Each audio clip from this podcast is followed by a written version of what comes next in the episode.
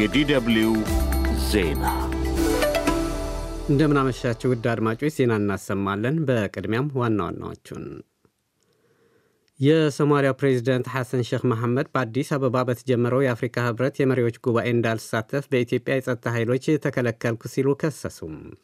37ኛው የአፍሪካ ህብረት የመሪዎች ጉባኤ ዛሬ በህብረቱ መቀመጫ በአዲስ አበባ ተጀምሯል።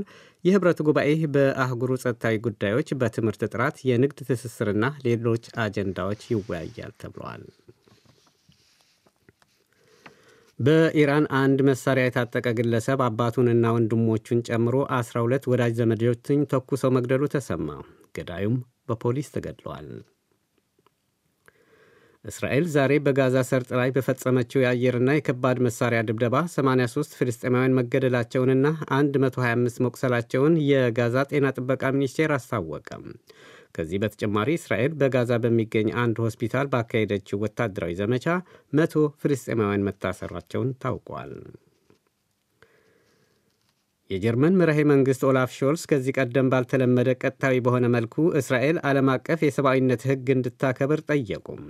ሾልስ ይህን የጠየቁት በሚዩኒክ እየተካሄደ ባለው ዓለም አቀፍ የጸጥታ ጉባኤ ላይ ነው። ዝነኛው የሩሲያ ተቃዋሚ መሪ የነበሩት አሌክሲ ናቫልኒ ሞት ተከትሎ በሩሲያ በተፈጠረው ሁከት ከ270 በላይ ሰዎች መታሰራቸውን ተሰማም። ናቫልኒ የሞቱት ትላንት በታሰሩበት እስር ቤት አቅላቸውን ስተው ከወደቁ በኋላ ነው ተብሏል። ዜና በዝርዝር 37ተኛው የአፍሪካ ህብረት የመሪዎች ጉባኤ ዛሬ በህብረቱ መቀመጫ በአዲስ አበባ ተጀምሯል። የህብረቱ ጉባኤ በአህጉሩ ጸጥታዊ ጉዳዮች፣ በትምህርት ጥራት፣ የንግድ ትስስርና ሌሎች ጉዳዮች ይወያያል ተብሏል። በመክፈቻ ሥነ ሥርዓቱ ላይ ንግግር ያደረጉት የህብረቱ ኮሚሽን ሊቀመንበር ሙሳ ፋኪ ማህማት ሽብርተኝነት፣ የህገ መንግሥታዊ የመንግሥት ለውጦችና ግጭቶች አሁንም የአህጉሩ አሳሳቢ የጸጥታ ችግሮች ሆነው መቀጠላቸውን ገልጸዋል። በአህጉሩ የትብብርና የአፍሪካ አንድነት ስሜት እየተዳከመ ስለመሆኑም በንግግራቸው አንስተዋል። የፍልስጤም ጉዳይ ጎልቶ የተደመጠበት የመክፈቻ ሥነ ሥርዓት ላይ ኅብረቱ ከፍልስጤም ጎን እንደሚቆም ገልጿል። ደቡብ አፍሪካ እስራኤልን በዓለም አቀፍ ፍርድ ቤት መክሰሷም አድናቆት ተችሮታል ሲል ሰለሞን ሙጬ ዘግቧል። እስከ ነገ የሚቀጥለው የኅብረቱ የመሪዎች ጉባኤ የህብረቱ ሥራ አስፈጻሚ ምክር ቤት መደበኛ ስብሰባ ተወያይቶ በቀረጻቸው አጀንዳዎች ላይ ይወያያል። አህጉራዊ የሰላምና ደህንነት ጉዳዮች፣ የንግድ ትስስር፣ የትምህርት፣ ግብርናና የአየር ለውጥ ለውይይት ከሚቀርቡ አጀንዳዎች መካከል ይገኙበታል ተብሏል።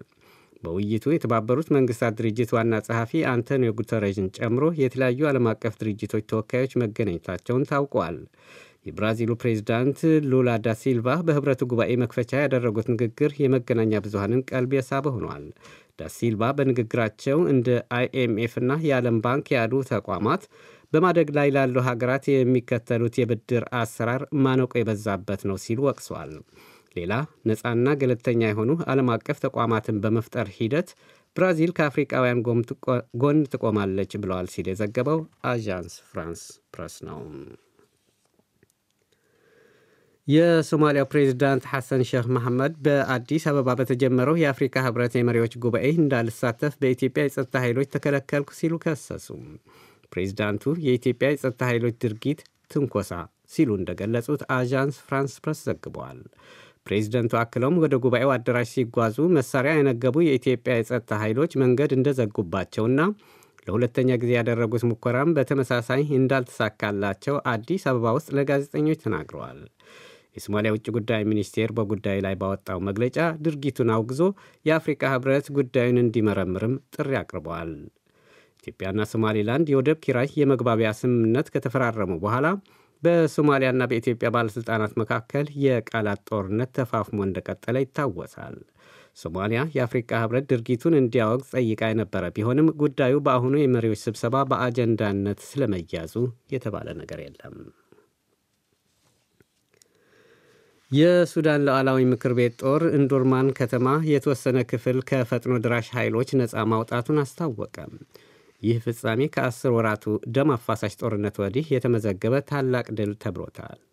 የሱዳን ፈጥኖ ድራሽ ኃይል ግን ፕሮፓጋንዳ በማለት ዜናውን አጣጥሎታል።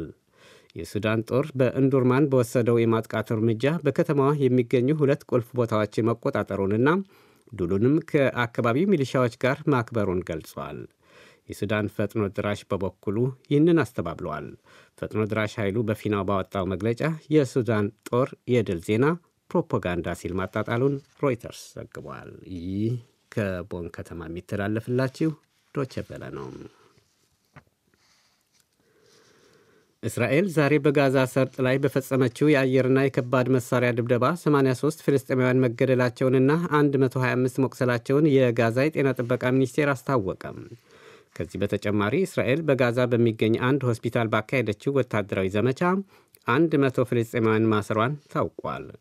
እስራኤል በደቡባዊ ካን ዩኑስ በሚገኝ የናስር ሆስፒታል ባካሄደችው ወታደራዊ ዘመቻ 120 ህሙማንና አምስት የሕክምና ባለሙያዎች ያለ ምግብና ውሃ በከፍተኛ ችግር ታግሮ መገኘታቸውን አዣንስ ፍራንስ ፕረስ ዘግቧል። የሆስፒታሉ ሁኔታ የኤሌክትሪክ አቅርቦት የተቋረጠበት ሲሆን መድኃኒትና የሕክምና ግብዓቶች ስለሌሉት ታካሚዎች ለከፍተኛ ችግር ተጋልጠው እንደነበረ ዜናው አክለዋል። ባለፉት 24 ሰዓታት እስራኤል በጋዛ በፈጸመችው ጥቃት 208 ፍልስጤማውያን ሙትና ቁስለኛ መሆናቸውን ለማወቅ ተችሏል። በወታደራዊ ዘመቻው መቶ ፍልስጤማውያን መታሰራቸው ቢዘገብም ስለ ታሳሪዎቹ ማንነት ዜናው ያለው ነገር የለም።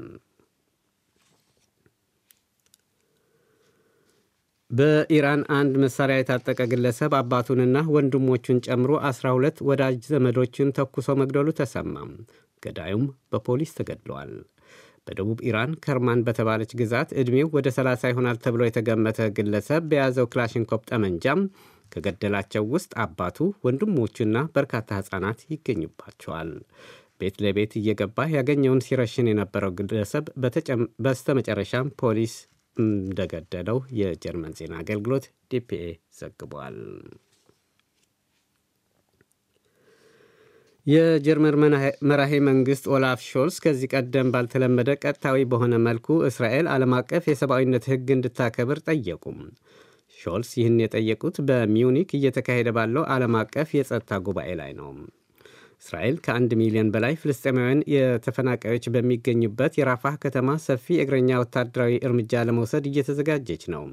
ይህንን ተከትሎ የእስራኤል ደጋፊ ሀገራት የሆኑት ጀርመን እና አሜሪካን ጨምሮ በርካታ ሀገራት እስራኤል በራፋህ ልታካሄድ ያቀደችው ወታደራዊ ዘመቻ ከፍተኛ ሰብአዊ ቀውስ ሊያስከትል እንደሚችል በመግለጽ ጉዳዩ እንድታጤነው እየወተወቱ ነው።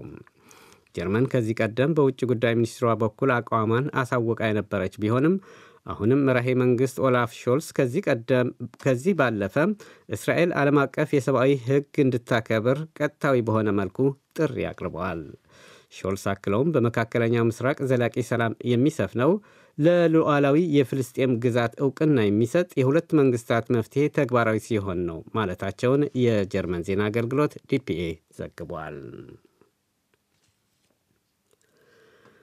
ዝነኛው የሩሲያ ተቃዋሚ መሪ የነበሩት አሌክሲ ናቫልኒ ሞት ተከትሎ በሩሲያ በተፈጠረው ሁከት ከ270 በላይ ሰዎች መታሰራቸው ተሰማም። ናቫልኒ የሞቱት ትላንት በታሰሩበት እስሬት አቅላቸውን ስተው ከወደቁ በኋላ ነው ተብሏል። የናቫልኒ ሞት እንደተሰማ በተለያዩ የሩሲያ ከተሞች ጥቁር ሪቫን እና አበባ ይዘው ሻማ በማብራት ሲዘክሯቸው የነበሩ ደጋፊዎቻቸው ከፖሊስ ጋር ግጭት ፈጥሯል ነው የተባለው። ፖሊስ ሞስኮን ጨምሮ በተለያዩ ከተሞች ከ270 በላይ ደጋፊዎቻቸውን ማሰሩ ታውቋል። ይህ አሃዝ ግን በስም ተለይተው የታወቁትን ብቻ ስለሆነ አጠቃላይ የታሰሩ ሰዎች ቁጥር ከዚህ ሊልቅ እንደሚችል ሮይተርስ ዘግቧል። ይህ በእንዲህ እንዳለ የናቫልኒ እናት የልጃቸውን አሟሟት ለማጣራት ዛሬ ከጠበቃቸው ጋር ፓርላ ወልፍ ወደ ተባለው እስር ቤት አቅኝተዋል። የ47 ዓመቱ ናቫልኒ ከ10 ዓመታት በፊት እጅግ ታዋቂ ለመሆን የበቁት የሩሲያውን ፕሬዚደንት ቭላዲሚር ፑቲንና ሌሎች ባለሥልጣናትን ፈጸሙት ባሉት ሙስና ፊት ለፊት ተጋፍጠው በድፍረት መተቸት ከጀመሩ በኋላ ነው። ይሁንና በጽንፈኝነት ተከስተው 19 ዓመታት እንዲታሰሩ ተፈርዶባቸው ውህኒ ቤት ወርዷል። ለናቫልኒ ሞት የአሜሪካ ፕሬዚዳንት ጆ ባይዳን ጨምሮ በርካታ ዓለም አቀፍ ተቋማትና ሀገሮች እንዲሁም ቤተሰቦቻቸው ጣታቸውን ወደ ፕሬዚዳንት ቭላዲሚር ፑቲን እየጠቆሙ ነው። የውህኒ ቤቱ ኃላፊዎች ግን ናቫልኒ የሞቱት በእስር እያሉ እየተራመዱ እያለ አቅላቸው ስተው በመውደቃቸው ነው ብሏል። ቆየት ብለው የወጡ ዘገባዎች እንዳመለከቱት ደግሞ የናቫልኒ ቃል አቀባይ በሰጡት መግለጫ እሳቸው የሞቱት ተገድለው ነው ብለዋል። አስከሬናቸው ለቤተሰቦቻቸው እንዲሰጥም ጥሪ አቅርበዋል። ይህ ዶይቸ ቬለ ነው።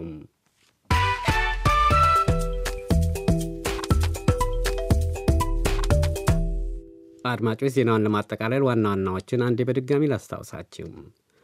የሶማሊያው ፕሬዚዳንት ሐሰን ሼክ መሐመድ በአዲስ አበባ በተጀመረው የአፍሪካ ህብረት የመሪዎች ጉባኤ እንዳልሳተፍ በኢትዮጵያ የጸጥታ ኃይሎች ተከለከልኩ ሲሉ ከሰሱም። በኢራን አንድ መሳሪያ የታጠቀ ግለሰብ አባቱንና ወንድሞችን ጨምሮ 12 ሰዎችን ገደለ። እሱም በፖሊስ ተገደለም። እስራኤል ዛሬ በጋዛ ሰርጥ ላይ በፈጸመችው የአየርና የከባድ መሳሪያ ድብደባ 83 ፍልስጤማውያን መገደላቸውንና 125 መቁሰላቸውን የጋዛ ጤና ጥበቃ ሚኒስቴር አስታወቀ። ዜናው በዚሁ አበቃም።